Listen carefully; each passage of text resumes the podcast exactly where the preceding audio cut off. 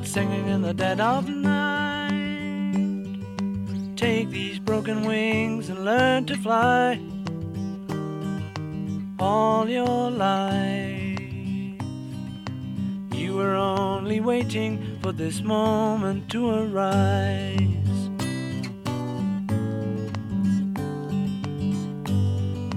Blackbird singing in the dead of night.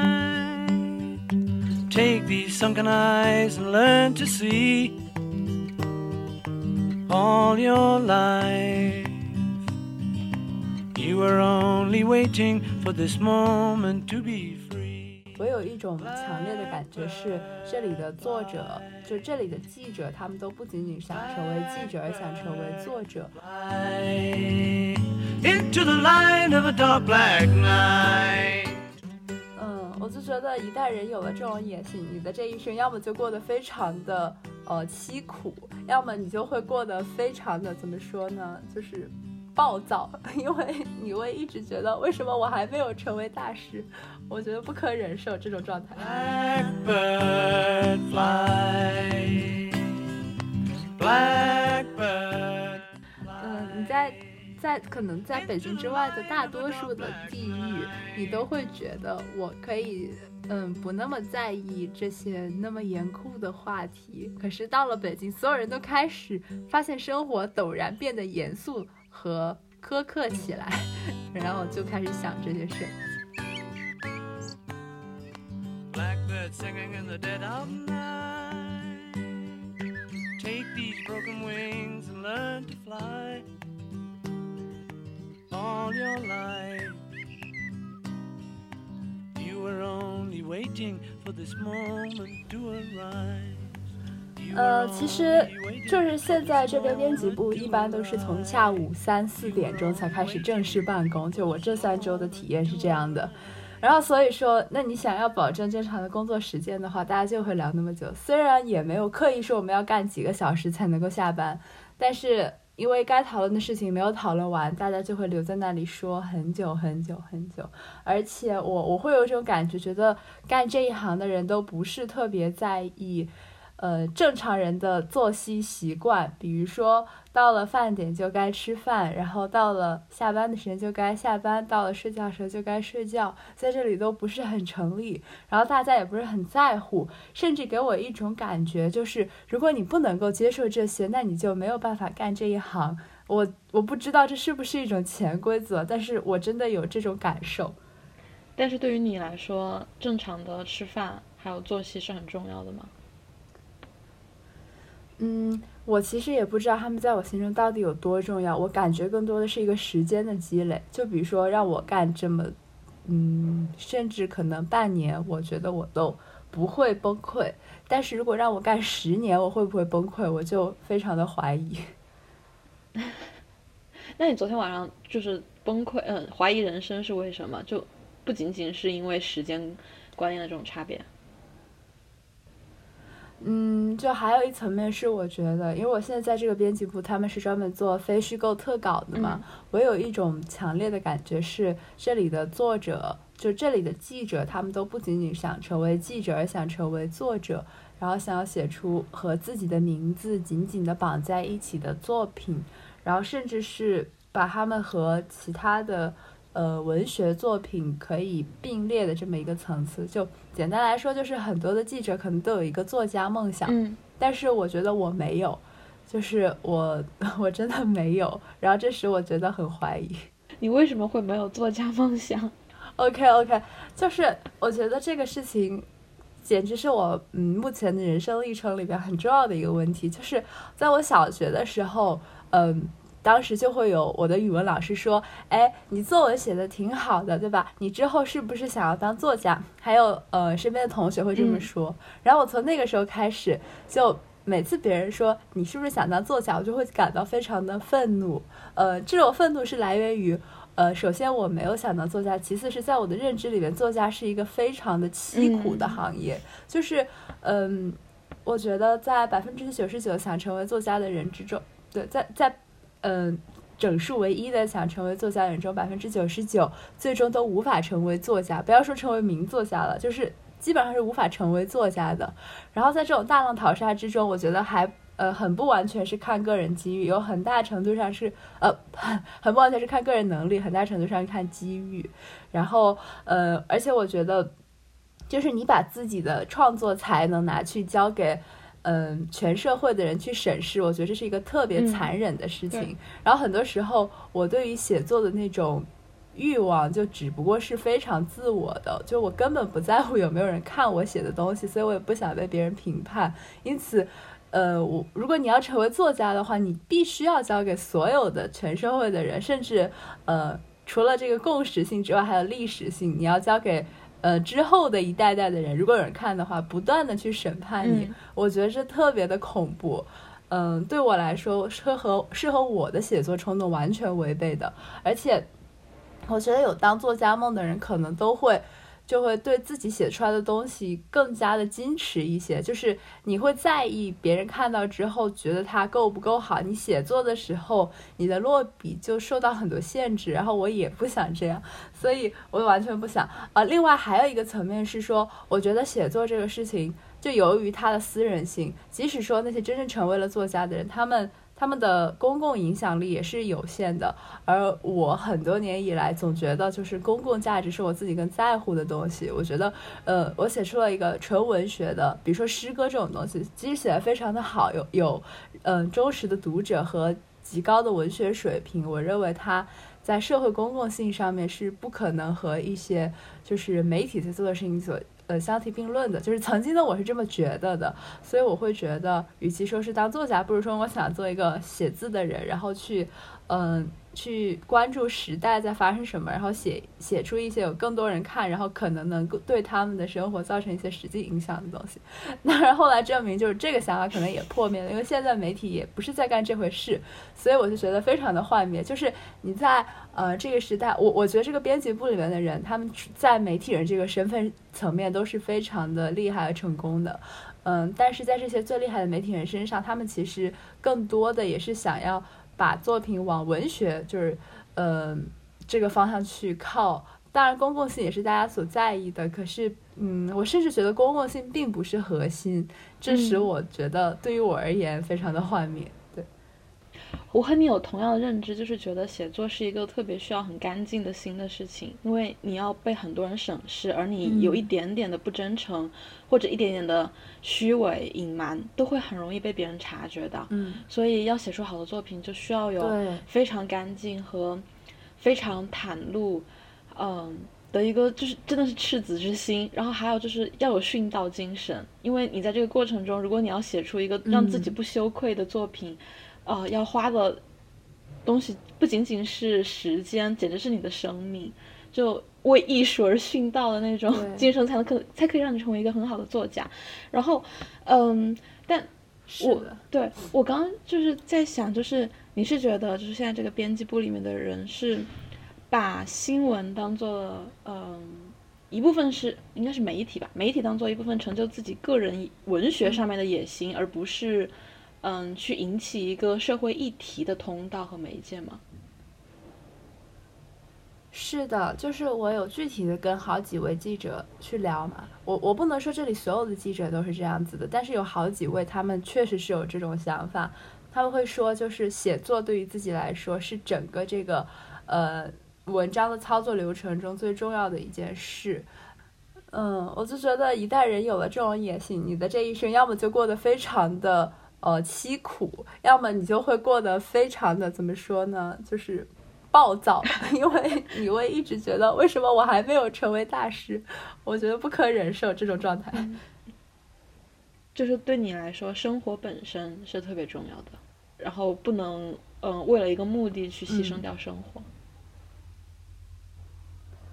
对，我觉得是这样子的，而且。就谈到公共性这个部分吧。以前我觉得媒体的写作相对于文学的写作的最大的区别，就是在于它的公共性，就是它会关注社会上正在发生发生的事情，然后，嗯，他写出来的东西也可以去影影响到社会上发生的事情。嗯，在这一层面上，我觉得它让我有兴趣嘛。可是现在的媒体可能也不是说大家不想去做，而是这个环境也不太允许你去这么做。之后，那大家优秀的媒体人如果还要在这一行干的话，他是不是只能转向往文学性靠拢？我觉得可能也有这个趋势。就是我我对他们的个人选择没有任何不好的意思，我觉得他们写出来的作品也挺挺棒的。但是只不过是和我的个人设想有一些差异。但是我会想说。嗯，那如果媒体不能干这件事情，可能你就去 NGO 才能干这样的事儿。但嗯，但是 NGO 里边，就是我以前认识的一个学姐，他在 NGO 里面好像过得也不是很快乐，因为因为 NGO 它实际上的社会，就是对你人来说，你的经济收益啊，包括你的呃什么社会认同啊。处于一个很边缘、很边缘的境地，就是你一开始所有愿意投入到公益事业里边的人，都是带着热情和善良进去的嘛。但但有可能过了几年之后，你发现你的热情和善良都消耗殆尽了，却什么也没有收获，那种感觉可能也很恐怖。嗯，因为我毕业论文要做一个，就是日本宪法学者的市民自治 概念的研究。我刚刚就在想，我到底到底要不要把这种很严肃的他的观点拿到博客上面来说？因为因为感觉可能并不是很好，很 很很适于就是随便的，对，很好听。嗯，就就是就是因为他，我觉得他说，但他说的确实可以解决，呃，解释为什么 媒体不能，呃，它的公共作用会越来越低了。就是因为它是从宪法的角度去解释的，然后因为之前我们都没有学过法嘛，可能并不知道到底是什么让媒体的公共作用越来越示威了。他就说是因为，呃，国民主权本来是来自于洛克，然后西方的一个概念，但是当它被移植到东亚的时候，它其实是和官制社会相结合起来了，然后。嗯，在本来的概念设计里面，就是要落实国民主权。它作作为整个国家机构的运行，要先国民立法，然后还要通过立立宪法之后再立行政法，然后再由各级机关去行去呃实施这个行政法。然后这每个层级里面，国民都需要去参与。比如说，国民要去参与立宪法，然后呃立的宪法根据宪法里的行政法也是国民要去嗯。监督的对，然后行政环节也是国民要通过行政的，呃结果去重新的去改变这些行政法，但是在某些国家，对，就是因为人民立法立宪法这个环节被空置了，导致行政机构就最终就沦为了就是嗯立法机构的执行机执行机器，而立法机构又不是立的人民的法，是立的国家这个机器的法，对，所以。一切跟行政相关的公共讨论，比如说，嗯，媒体啊，还有，还有市，还有一些像 NGO，还有一些市民运动，其实他们最后，嗯，在本来的制度设计里面，都应该是行政法跟行政法相关的，它本来就是整个国家机国家机器运行的一部分，但它最后都成为了反对国家机器运行的反对运动。对，然后我当时看到就是觉得哇，就是。啊，他第一次从立法角度解释了这一切到底是怎么产生的，对，然后就解决了我太久以来的困惑。我就觉得，呃，就是如果还是在这样一个大的环境里面，那媒体最终它最终的作用就只能是去暴露问题，而不是去解决一个问题。然后你要去真正想要去做一个和改变一些问题的话，你就只能去立法，然后你只能去参与商业运作，然后你只能去，嗯，参与这个权力的核心运作，然后去，呃。怎么说夺权嘛？应该说夺权，就是不能不是去排斥权利，而是去很好的运用权利，觉得权利是一个有嗯价值的东西，然后你才能够去发起一场社会变革。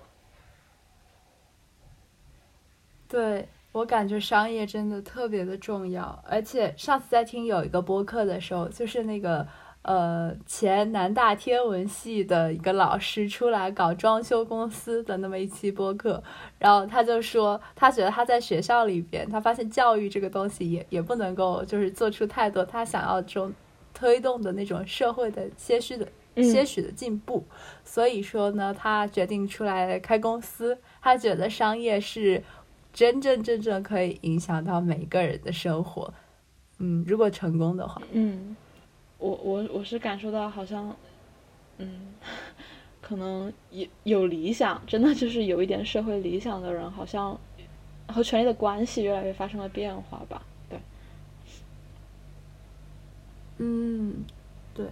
就是这种有理想的状态，我觉得，嗯，很多人如果就会有可能带着这份理想，然后把自己陷入到一个为爱发电的境地。我觉得为爱发电。呃，说白了就是，其实你收获不了什么，你只是在燃烧自己。有的时候，我在现在这个编辑部也在觉得，有一些记者、编辑他们在为爱发电。嗯，一开始我没有完全的理解，就是，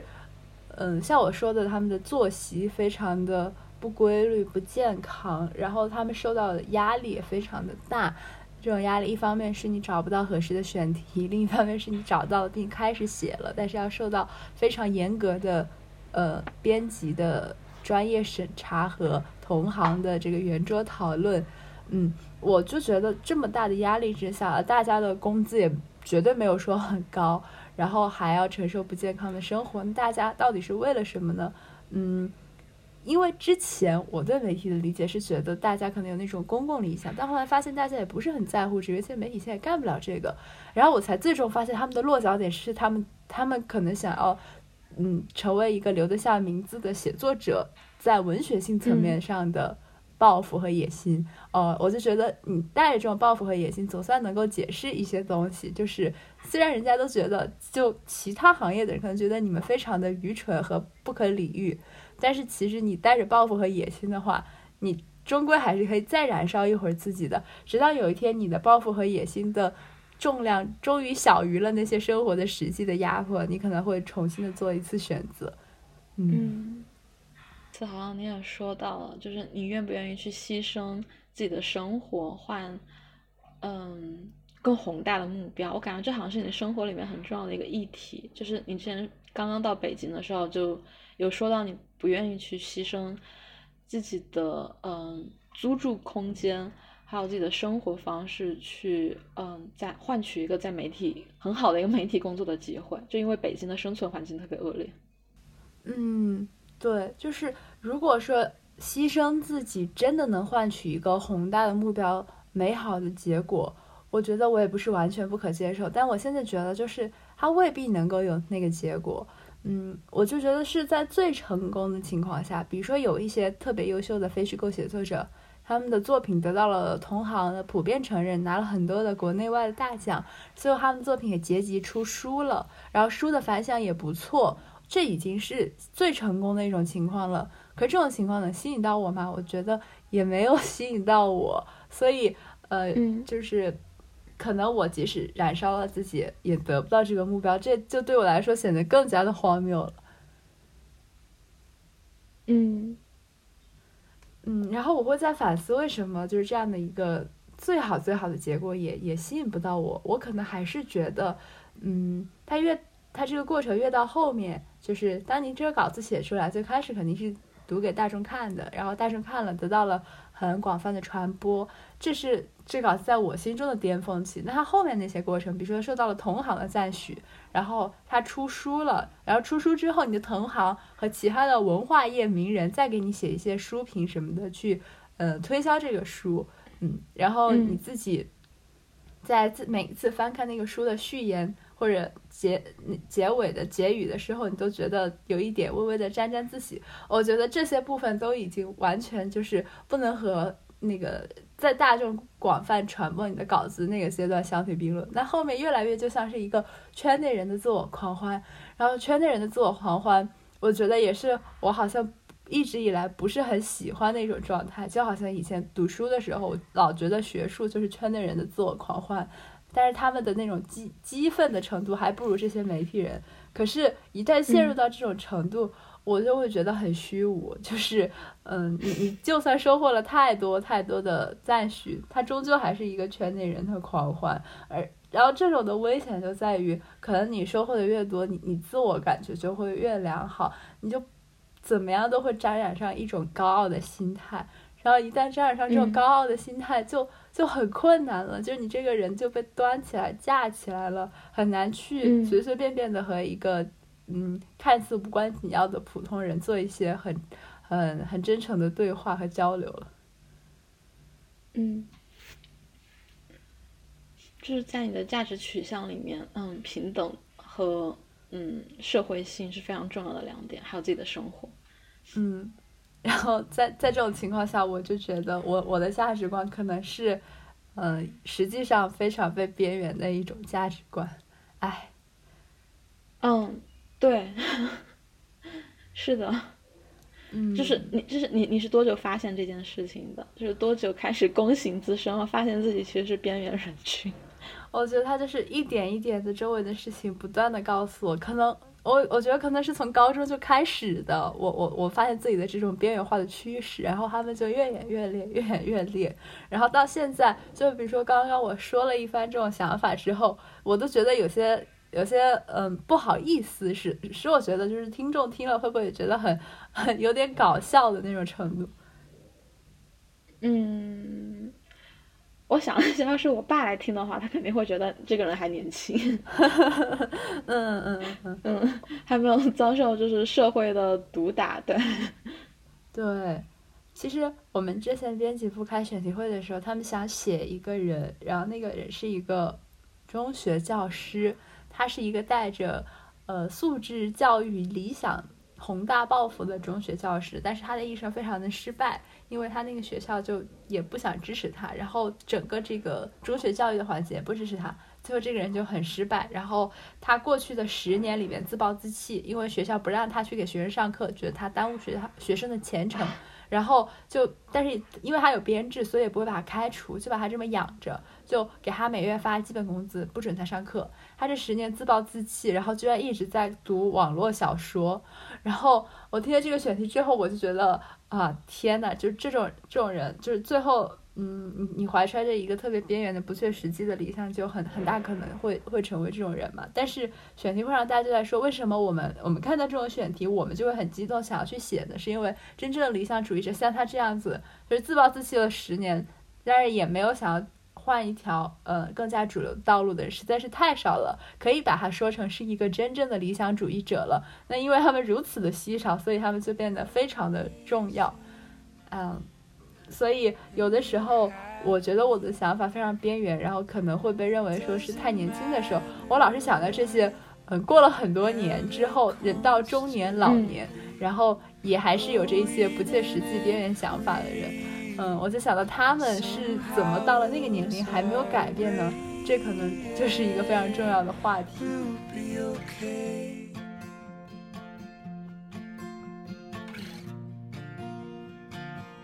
will be okay.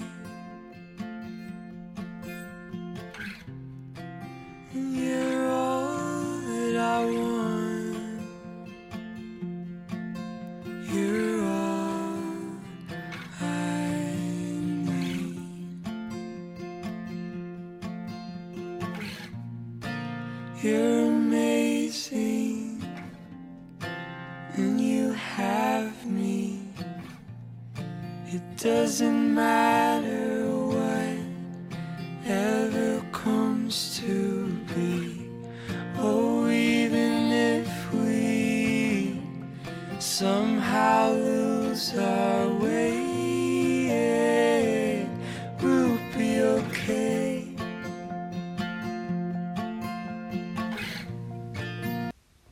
就是取标题这件事，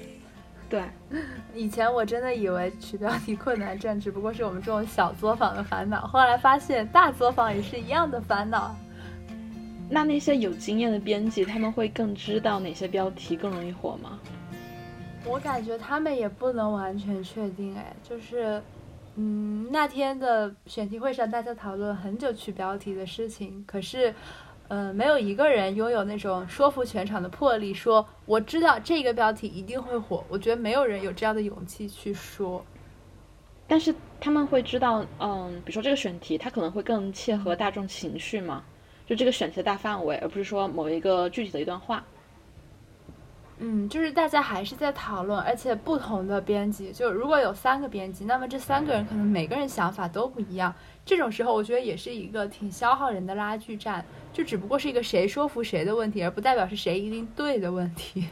然后最后这个标题取出来，如果说它传播量真的不是很好的话，那我觉得当初提出它的那个人可能也会觉得很不好意思。然后到下一次这样的争论的时候，他会不会就减少发言？嗯，也也很有可能。嗯，我我我想起了一个概念，叫做反身性概念。嗯嗯，它其实就是在讲你要怎么去预测未来，然后未来是否是可以被预测的。嗯，是否可以依据一种因果关系或者某一种规律去被预测？然后这个概念就是说，嗯。当你纵观历史，然后你往回看的时候，你觉得历史有一些结果，然后这个结果是肯定会发生的，对，就是一而再再而三的被发生了，然后就是你觉得这是个规律，然后你拿这个对于这个规律的认识去预测未来的时候，你的这个意志，就是这个知道未来会怎么发生的这种意志本身就会参与到现实的衍生演变里面，然后最后会扭转那个现实的结果。对，然后他就他就说，就是嗯，你规律这件事情，在任何要去预测人心会参与的活动当中，其实都是不可能发生的。对，就是哪怕你预测对了，那也可能只是你的这个嗯万千当中的一个可能性，它符合了最终现实的结果，而不是你规律本身是对的。对我当时，我我当时知道这个概念之后，我觉得，嗯，好，就是他他他一就是有缓解我对于，嗯，获取确定性这件事情的焦虑感。对，就是确定性这件事情是不是那么容易获取的？对，就你可能并不没有办法，呃，完全决定哦，这件事情一定就是对的。嗯。嗯，我感觉这个概念带有很强的科幻色彩。然后我我我很久以来就很爱读科幻小说，就是感觉有的时候那种特别跳脱于我们的呃生活里边的这种设定，就比如说刚刚那种概念，使你觉得受到了巨大的启发。嗯，对，而且也很适合穿越小说，就 嗯，对对对，就你回到过去，当你知道未来的结果，你回到过去，然后你觉得。嗯，怎么怎么做是对的，但是可能并不一定。嗯，嗯，我觉得穿越这件事情就，就是即使这个人什么都不干，他他做了这样一个事情，他带着对未来的一些认知而回到了过去，他本身就感觉会对历史进程发生一个非常非常巨大的影响。对，就是人人心，对 人心的作用。我就我是觉得人心真的一直在参与因果律这件事，就是比如说你观看物质世界，你觉得物质世界可能是有因果的，然后他们是可以被预测的，但是人的心，他就一旦人心参与了，他就没有那么呃明显的因果了，对，或者可能会演变成一种新的因果观。哎，不过这种因果观可能因为它太复杂，到底是怎么从取标题 讲过来的？嗯，哎，就是就是说太复杂这件事，嗯，我之前有想过，就是说，你到最后可能只能去预测人心本身，对，然后然后你知道人心本身并不等并不等同于那个因果，然后你在，嗯，大家都大家都大家都就是就是人心，大家都觉得哦。我们都凝聚一个共识，觉得这就是因果了。之前，然后你抽身，抽身离开，就是说，嗯，就是就是发现，其实你们看到的只是你们自己的心，但并不是因果。就举个更简单的例子，但我也不知道我这个是不是对的哈。就是我是这么在理解这件事情的。就比如说，嗯，一个一个一个房价它在涨，然后大家都觉得啊，是因为有什么什么事情导致了这个房价在涨。然后所有人都有这么凝聚的这么一个共识，所以大家都在买房。但真正导致这个房价在涨的，其实只是人心的这个作用，就是人心觉得因果是这样的。然后你去买了这个房，然后，呃，你你知道你看的是人心而不是这个因果，所以你最后会抽身离开。对，就是，嗯，当这个共识消失的时候，比如说一件具一个事件爆发的时候，然后大家就觉得啊，这个因果，嗯，消失了，他们原本以为的因果关系超消失了，然后大家其实真正消失的是大家这个凝聚这个共识过程，对，所以这房价就跌了。我就觉得是真正产生因果的，在社会关系当中，其实是呃人心的凝聚力和人性的共识，而不是呃某一个主客观的因果关系。嗯啊，嗯，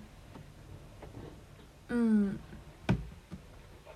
我在想，如果有有什么办法能够去把这种因果就是具具体化，甚至把它数据化的话，只可能在也是一种科幻的想象，但是有带带有那个呃反乌托邦气质的科幻想象了。就是如果每个人的脑子里都植入一个什么芯片，然后呢，你的因果他们也可以被就是这种人心。本来不说出来的东西，通过你的脑电波什么的给你判断了，然后再用大数据去去集成了，然后再算法一下，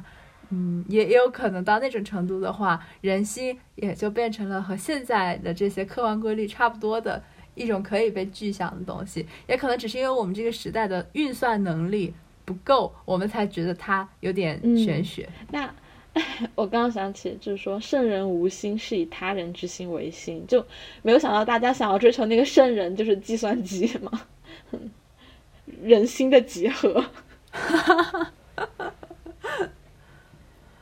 呃，就是我上呃上上周去看那个电影《沙丘》，然后那个《沙丘》很多人吐槽它，就是说为什么都一万年之后了，很多文明已经那么的发达了，可是这个世界里面却没有计算机呢？然后后来那些看过原著的人就解释说，其实，在原著里面的设定是，呃，因为曾经发生过一场就是惨痛的战役，就是 AI 获得了呃足够的人工智能之后，然后可好像是对人类进行了屠杀之类的。因为我没有看过原著，我不能保证完全对啊。然后所以说，人们就达成了共识，说我们之后的科技树不要再点这个 AI 智人工智能这个方向了，我们宁愿舍弃它可能带来的巨大收益。嗯，然后包括就是热兵器也是，啊，热兵器也被否决了。所以说到了一万年之后，人们主动放弃了一些能够点的科技树，不要人工智能，不要热兵器，然后就是一群，嗯，一群一群一万年之后的人类，然后再用那种近身匕首厮杀，也也挺有趣的。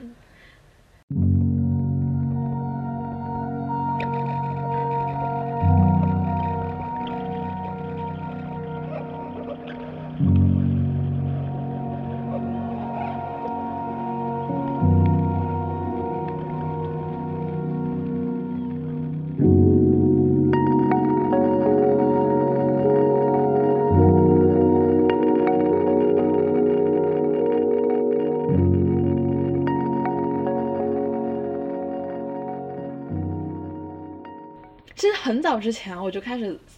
嗯，觉得有点不对劲，因为啊，身边有很多女女女性朋友，对她们就是情感共情能力发达到会伤害自己，包括我觉得你也是这样的，嗯，特别是这种对于社会问题，还有嗯嗯，对于一些社会阴暗面的共情能力就是太强了，然后会嗯严重影响了自己的日常生活。然后另外一方面，我又觉得有一些人，他们可能逻辑思维能力太强了，导致他们没有办法去共情别人。嗯，就是我很早之前就觉得好像有两种对立吧。嗯，这种对立就发生在我最近经常在读两类文体。然后第一类文体呢，就是它是要去界定一个概念的范畴，然后你通过对这个概念进行一些。呃，逻辑阐述最后得到一个结果的这种论述文，然后另外一种就是散文吧。然后散文，你知道它里面可能是没有什么观点的，它可能就是描写一个情或描写一个景，然后把这两件事情融合起来。对，你会感觉它里面没有一些范畴或逻辑在运作。我我就在想，这两种文体真的是有那么那么对立吗？或者说这两种思维方式？就难道情感背后就是没有逻辑的吗？或者说我提出一个观点，那我这个观点背后就是没有我自己的私人感情和我对一件事情的同情的吗？就，呃，或者说这又是另外一个问题，就是思想和感情，思和感，他们到底是怎么样子在一篇文章里面融合的？他又怎么在一个人的想法里面融合的？对，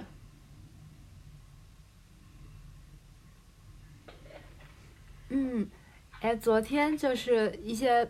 编辑室的讨论里边有提到说，有一个稿子里边需要写一场会议，然后现在的结果是，其他人读了之后会觉得这个会议不太好读，不太好看。然后呢，有位编辑的建议就是说，你得努力把这里边每一个人都写活，尽管这是一场非常学术的会议，你也要让观众觉得，呃，读者觉得，哎，A 他的观点是代表了 A 这个人，B 又有他的个性。我觉得这就很难。我当时第一反应是觉得，可是他们是作为一个专家的身份来发言，他们本来探讨的就是这种不怎么带感情的东西。但是另外一个记者就告诉我，他说不会，只要是从人嘴里边说出来的话，肯定就会带着他的个人色彩。然后他就给我举了另外一个例子，也是在这种会议，然后，嗯，就是有有一种比较成功的描写，会真的让你觉得，原来就是看似，嗯，非常的枯燥乏味。嗯，艰深的讨论，你背后从你的嘴里说出来，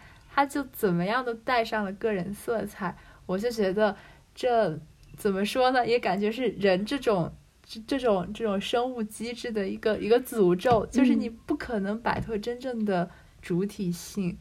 嗯，这个就是说，是就是你可能有一些观点背后其实是有你很深的情感的，但是你把这些。情感嗯比较巧妙的隐藏了起来，让这个观点可能显得比较客观和公正，但但你是有一些个人主观的偏见在啊主观的嗯情绪在里面的。嗯，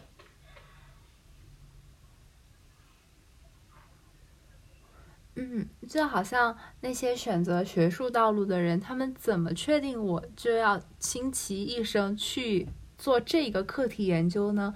他他就算告诉你说有很多客观的原因，比如说这个课题给的经费很多，或者说这个课题导师很好，我就觉得不可能完全没有主观的意志。他自己如果一点都不感兴趣的话，就不会去做这个。嗯，至少他也坚持不下来吧。那在十年、二十年之后，他作为这个领域的学者深耕了那么久，他他当年的那种个人热情肯定一直在往里边渗透，而且还得不停的去添加一点热情。才使得他能够坚持下去嘛。所以说，二十年之后，他在某一场学术论坛发言的时候，背后的这些他的个人意志，就从他关注的事情这件事情，我为什么要关注这件事身上，可能就已经能体现很多了。我觉得可能还是因为我们是，嗯，怎么说，就是学文出身的，就这个背景让我们决定了，决定决定了我们去看一个人的观点的时候，你总是会带着他的个人经历去看。对，然后你你想要去理解他的这些个人经历是如何作用于他观点的生成的，嗯，那就再再举一个例子，我觉得就同样的这种态度吧，就比如说，嗯，我觉得学文科的人，他们去嗯做一些批评类研究的时候，他在真正去进行批评之前，他可能会先去理解这个就是原先提出这个观点的人，他在他自己的。社会背景，他在他自己的那个地位和那个历史阶段，他提出这个观点的，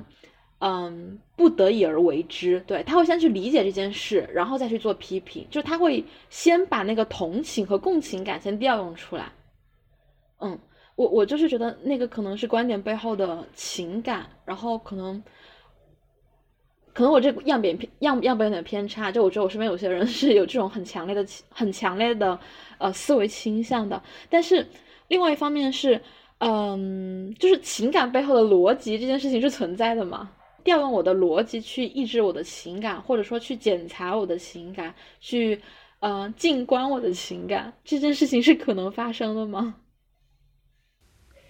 嗯，我在想是不是心理学会。稍微能够给他提供一些逻辑，嗯，就是那个小莹那个学妹，她说她来了媒体界，她以为文化人都是特别那种温良恭俭让，然后大家都带着那种共情的善良。我就发现这是不知道是不是就是我们这个学校里边的一些温和的小这个是什么呢？嗯，感觉像小动物一样的人的那种心态，就是大家会对我什么学文的人啊、文化业的人啊，有一种特别天真的想象。然后，然后你就在那个封闭的、偏远的那个郊、南京市郊的那个环境里边，然后在一种一堆天天搞学术、搞理论的很质朴的人周围，你熏陶出的一种想象。但实际上，这些学文的人，可能有很多人没有什么共情能力，也特别的就是凶猛。嗯，嗯，是，那那我可能只那我只能说，啊，我这个思考完全是来源于，完全是想对我身边的一些小动物们说的。嗯嗯嗯，好。哎，但我真的是感觉，就是本科的时候，大家都真的很很小动物，然后很多那种烦恼，尤其是痛苦。嗯，可能在在一些不那么小动物，是动物凶猛的那种环境里面，就会觉得特别的不值一提。然后你带有这种嗯共情的能力，或者说伤感的敏感的呃气质，可能就是一种被认为是不够专业、不够高效的体现。刚开始是啊，我今年刚开始实习的时候也是有这种感受，对。然后后面工作两三个月，我就觉得我自己没有办法工作了，啊，就是因为那些人他们都太高效了吗？嗯，不是，也不是，有很多原因啊。但是，但是部分的是，确实是觉得，嗯，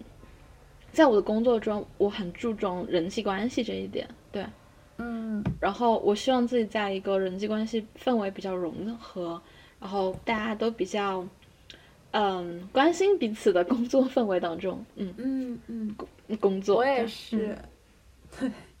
但是这种是可能存在的嘛？因为工作的话，大家就要一起创造效益嘛。有可能不那么融洽，但是特别的果断和直接的工作环境会让效益更高。所以最后大浪淘沙，剩下的都是那种模式。是的，所所以我最最近就是。我老是觉得我自己太偏情了，我老是想锻炼自己情感背后的逻辑。对我希望，嗯，能够去剪裁这些事情。应该去学数学吗？反正我是有有意识、有意识的在选择我自己要阅读的文体，就多读一些论述文，对，然后辩论文，然后多读一些。嗯，有主次关系分明的文章，对，来锻炼我自己的思维，就不要老读那种发散型的散文。对我，我就是看那个非虚构特稿，它一篇大稿子出来的过程，我就发现其实非常的严格。嗯，如果你是非常发散的去写，绝对不可能通过编辑的审阅，不可能把它刊发的。一个成熟的编辑部不会允许这种情况。最后，你作为一个读者，你可能不去想这个稿子背后有没有严谨的逻辑和结构把它串起来，但你从头读到尾，你就是觉得很顺。嗯，那这就是很成功。可是，如果我自己去写，我也不需要编辑，我就纯粹按我的个人意志，可能写出来就是一个很散的东西，然后人家读了就会觉得。你为什么上一段跳到下一段呢？嗯，他可能这种想法，但对，但是我自己可能这只可能只是我自己不太在乎吧，因为像我最开头说的，我不太想去在乎别人对我写出来的东西的看法。嗯，可是如果你你的目标是要给大众看的话，你必须得确保你有逻辑、有结构。嗯，对。说起来，在文学史上，我感觉散文这种文体也属于就是在现在大家不是特别主流认同的一种文体，嗯，所以就是小说或者说，嗯，就是有记叙结构的这种东西，明确的记叙结构的作品创作，还是会其实在文学史上受到的认可也会要充分很多。只不过，我记得当年在学现代文学史，就是民国时期的时候，我自己很喜欢的，嗯，几个小众作家，他们写散文的，我觉得写的很好。可是，嗯，比如说，你就你就论，呃，那个，嗯，就是周作人吧。周作人其实是文学史上那个散文领域的大家，可是他的作品就。注定不可能被非常广泛的阅读。就人们，嗯，你与其去读周作人，不如去读张爱玲的那种感觉。嗯，呃，我刚想到的是啊，我我我就我就在读散文史，然后就是说散文这个概念其实是发生了流变的。就你刚刚说，好像散文在现代是比较小众的文体，但其实在古代它，嗯，是跟骈文相对的，就是跟骈文相对的所有文体都可以被归类为散文。然后是，嗯，慢慢慢慢的演到了近现代，然后它的文体的概念才越来越缩小了，就包括。嗯，小说它其实是分担了很多散文的作用，因为文以载道，其实本身那个文是指的散文，但是到了后面，这种对于呃世间规律的感知和对于社会百姓的这种劝诫，这些社会功能，其实很多是由小说去分担了。然后到了后，就到近代，就包括你刚刚说周作人，我觉得是因为散文它最后的概念。越来越集中于一种就是近趣，就是很近的那种私人的那种趣味里面。然后他，他对是的，是他好像就比如说，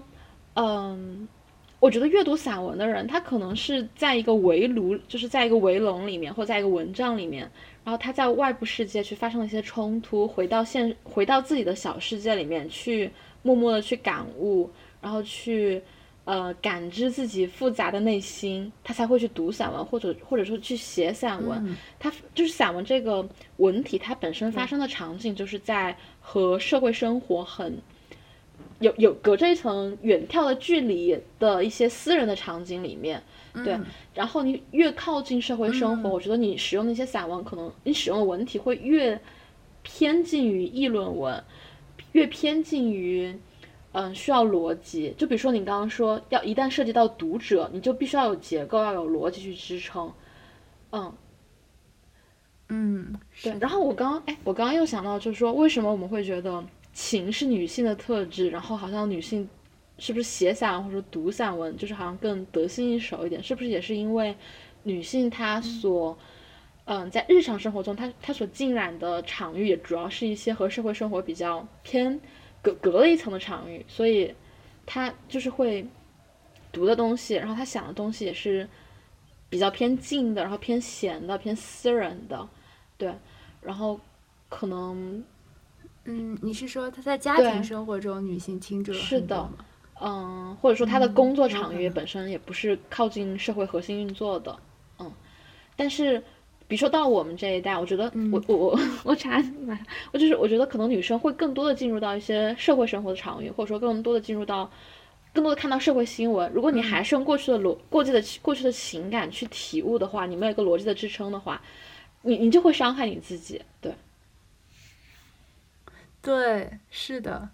哎，让我想到就是上周我在做有一些采访的时候，因为受访对象他们的经历非常的凄惨，然后就使得我。不可避免的跟他们共情之后，不可避免的就是自己觉得很难受。嗯，那就是编辑部的其他的更有经验的记者就会就是说，嗯，一定要划清一个巨大巨大、非常非常明显和深的一条线，就是你和采访对象只是工作关系，你千万不能一点点的越过，否则的话，你就会就是堕入无尽的深渊。然后之前我们播客采访那个华磊，嗯。嗯，他也是一个资深的媒体人嘛，他就说他在很多年前搞那些调查报道的时候，他就很明确的知道自己一定要抽身，不会倾注过多的情感。如果说，嗯，那些受访对象，比如说，嗯，他采访的什么艾滋病人，然后一群人到北京来看病，然后呢就会来找他，然后他就会非常残忍的拒绝。他说，可能有些人就会觉得他这种做法特别的不人道，可是他觉得保护自己嘛。嗯，但是也有一些他当时的同事就他说像天使一样，嗯，别人只要就是有求必应，只要是那些陷入到了不利境地的人们想要去寻求他的帮助，他就会去帮忙。我不知道当年的他说的这些人是不是还能够留在这个行业。我总感觉按照他的意思是说，你你老是这么去做的话，其实反而长久不了。可能你做一个看似特别冷血、特别无情的人，你反而能够。就是你的精力没有消耗那么多，所以说呢，你五年十年你还能继续有做调查报道的能力。可是如果一个受访者就已经把你拖到那种深渊里面去了，就下一篇稿子来的时候你就觉得我好累，我没有力气再去做了。对，就是你你要克制你自己的理性，然后发挥你，呃，克制你的感性，和发挥你的理性去达到你理性想要呃感性想要达到那个目的，对。嗯，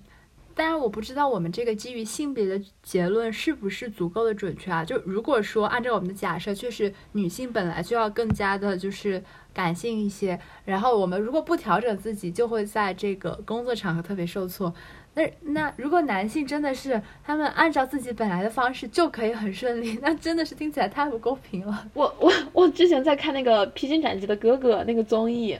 它里面不是有些什么赛程，就就经常淘汰人吗？然后，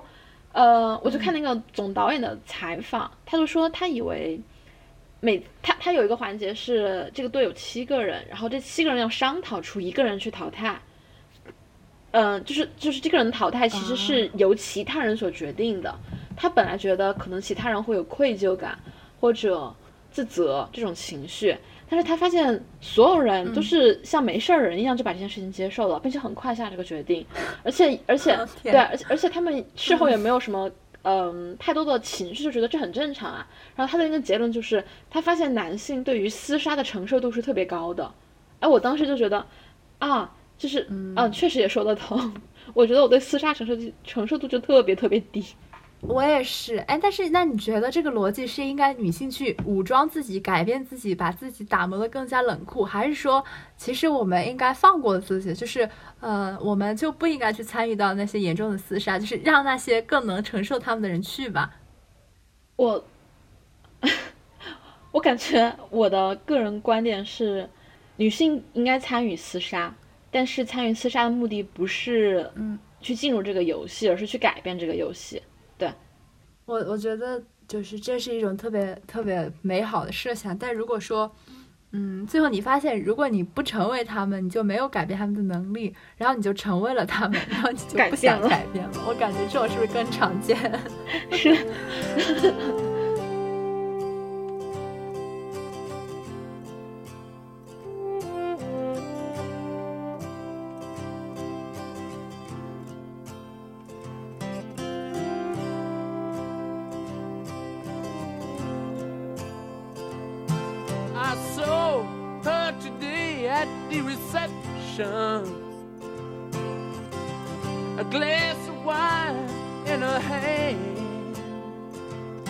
I knew she was gonna meet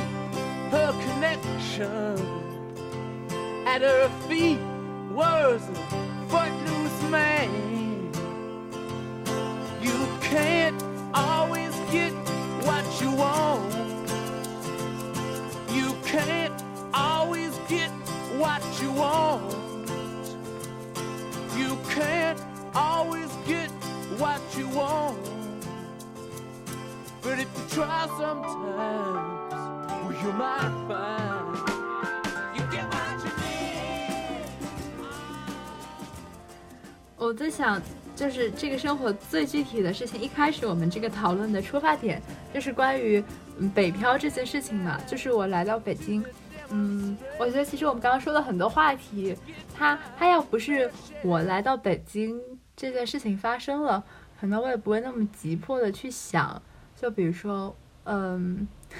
比比如说，你要不要去把自己武装起来，然后去进入这个厮杀场？然后你对那个自己的职业和生活到底该怎么平衡？我就感觉很很神奇。就是嗯，你在在可能在北京之外的大多数的地域，你都会觉得我可以嗯不那么在意这些那么严酷的话题。可是到了北京，所有人都开始发现生活陡然变得严肃和。苛刻起来，然后就开始想这些事儿。嗯，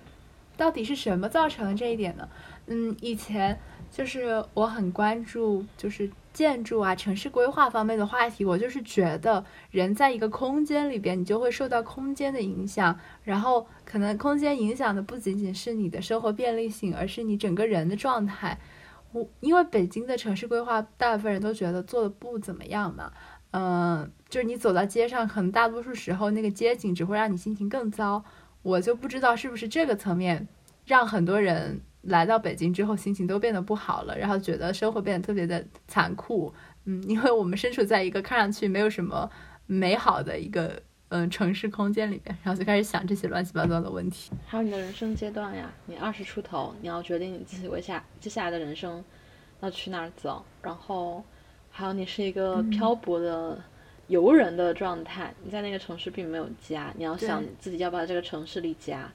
要不要把自己的未，要不要让这个城市去承载你自己对于未来的想象？就是，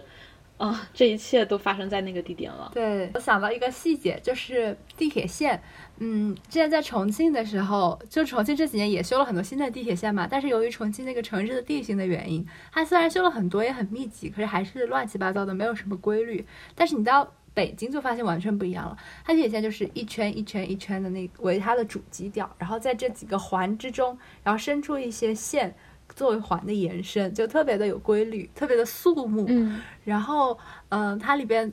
因为地铁数量也很多，好像一共有二十一还是二十二条，那天我数了一下，数量很多又特别的有规律，你就会觉得光是你在坐地铁的时候，你看着那个路线图，你就会觉得受到那种。嗯，特大城市的规训的压迫了，你就会觉得在这么一张整齐密集的大网之中，你怎么能够 做一个不太规律的人呢？我我就觉得我这是就是基于一个细节的过度解读。上次选题会的时候我就说了一个事情，然后呢，但是有个编辑就说你这是上纲上线过度解读，我就在想。嗯，我之前的经历就是给我带来的这种倾向，尤其是一种学术理论的培训，特别让你有这种倾向。因为如果你没有这种倾向的话，你在搞学术写论文的时候，你到哪里去找选题嘛？就是你得把一个简单的事情用一些理论包装的很复杂之后，你才写得出来。然后，对，然后然后你你使用那个词规训的时候，就是。就已经显示出来了，你你那个什么丰厚的学术素养对你的这个精神世界的嗯打磨。哎，我就是以前就过去的五年的时候都在努力的往这个方向靠拢，但是现在我毕业了，离开了学术场了，这一切在另外一个世界里面是没有什么用的。对，对。然后你发现所有对于就是可能在学术场景里面对于一些事情的反思，嗯。然后到了呃真正的生活当中，你这反思可能会伤害你自己，或者说这个反思它本身在生活中并不是被大多数人所接受的常识，然后大家只是嗯在活在正常生活里面，并不会呃认为这是错的，就是 common sense is not common。就本来如果说是一个和这类的文化思考离得特别远的一个行业，可能也无所谓。就是你的工作本身不涉及这些，那你自己爱怎么想怎么想吧，你可以尽情的想。但是在嗯，比如说媒体里边，其实你每天还是要进行很多的文化业的思考，可是你又不能按照学术的模式去模式去思考，你得学一种新的模式，所以才让我觉得特别的迷惘。我不知道。我不知道那条路到底定位在学术和非学术的边界之中，到底具体卡在哪一个维度？这不光是你的文化行业吧？我觉得可能刚刚毕业然后进入社会的人都会发现，学校里面学的一切都不再适用了，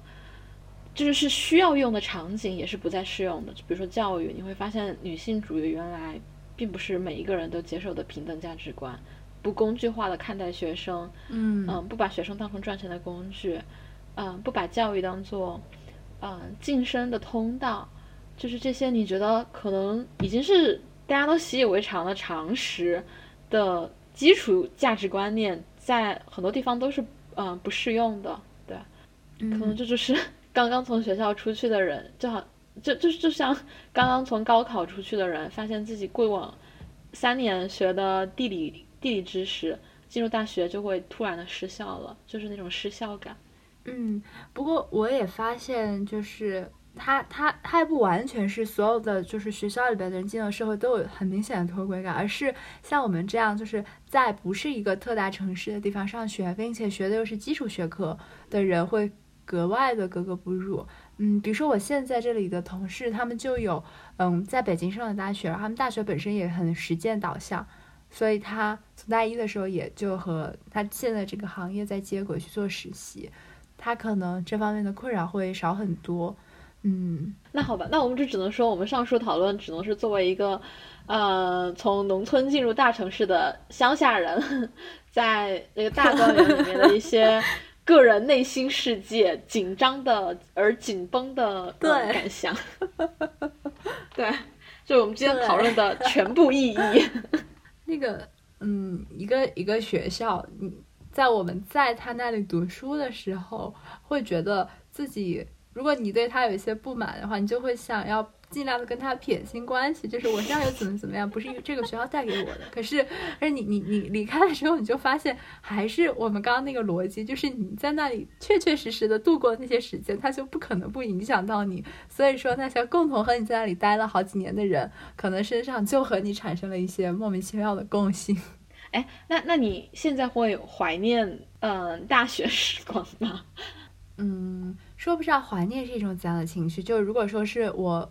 嗯，没事干的时候去追忆往昔的这种心情，我觉得这种冲动我还是蛮有的。但是，嗯，我就觉得它特别的复杂。嗯，如果这个东西是纯粹的美好体验，我一定就会说我很怀念它。但这个体验里边又有一些当初你觉得不不甚满意的地方，所以现在你就会带着一种复杂心情去。就是哦，这就是我度过了几年时间的一个重要的地点，嗯，然后以前能够发生的许多事情，现在没有那个可能性去发生了，所以他离开了，我很伤感，这种感觉。但我我就觉得有一些人就和我不一样，他们会觉得，比如说曾经发生过一些特别快乐的事情，这件事情对他们来说就足够了，因为那种快乐我我我我我获得过，所以我之后想起来的时候还是觉得很快乐，但我就会觉得。嗯，曾经这些快乐的事情不能够再复制了，我就觉得很伤感。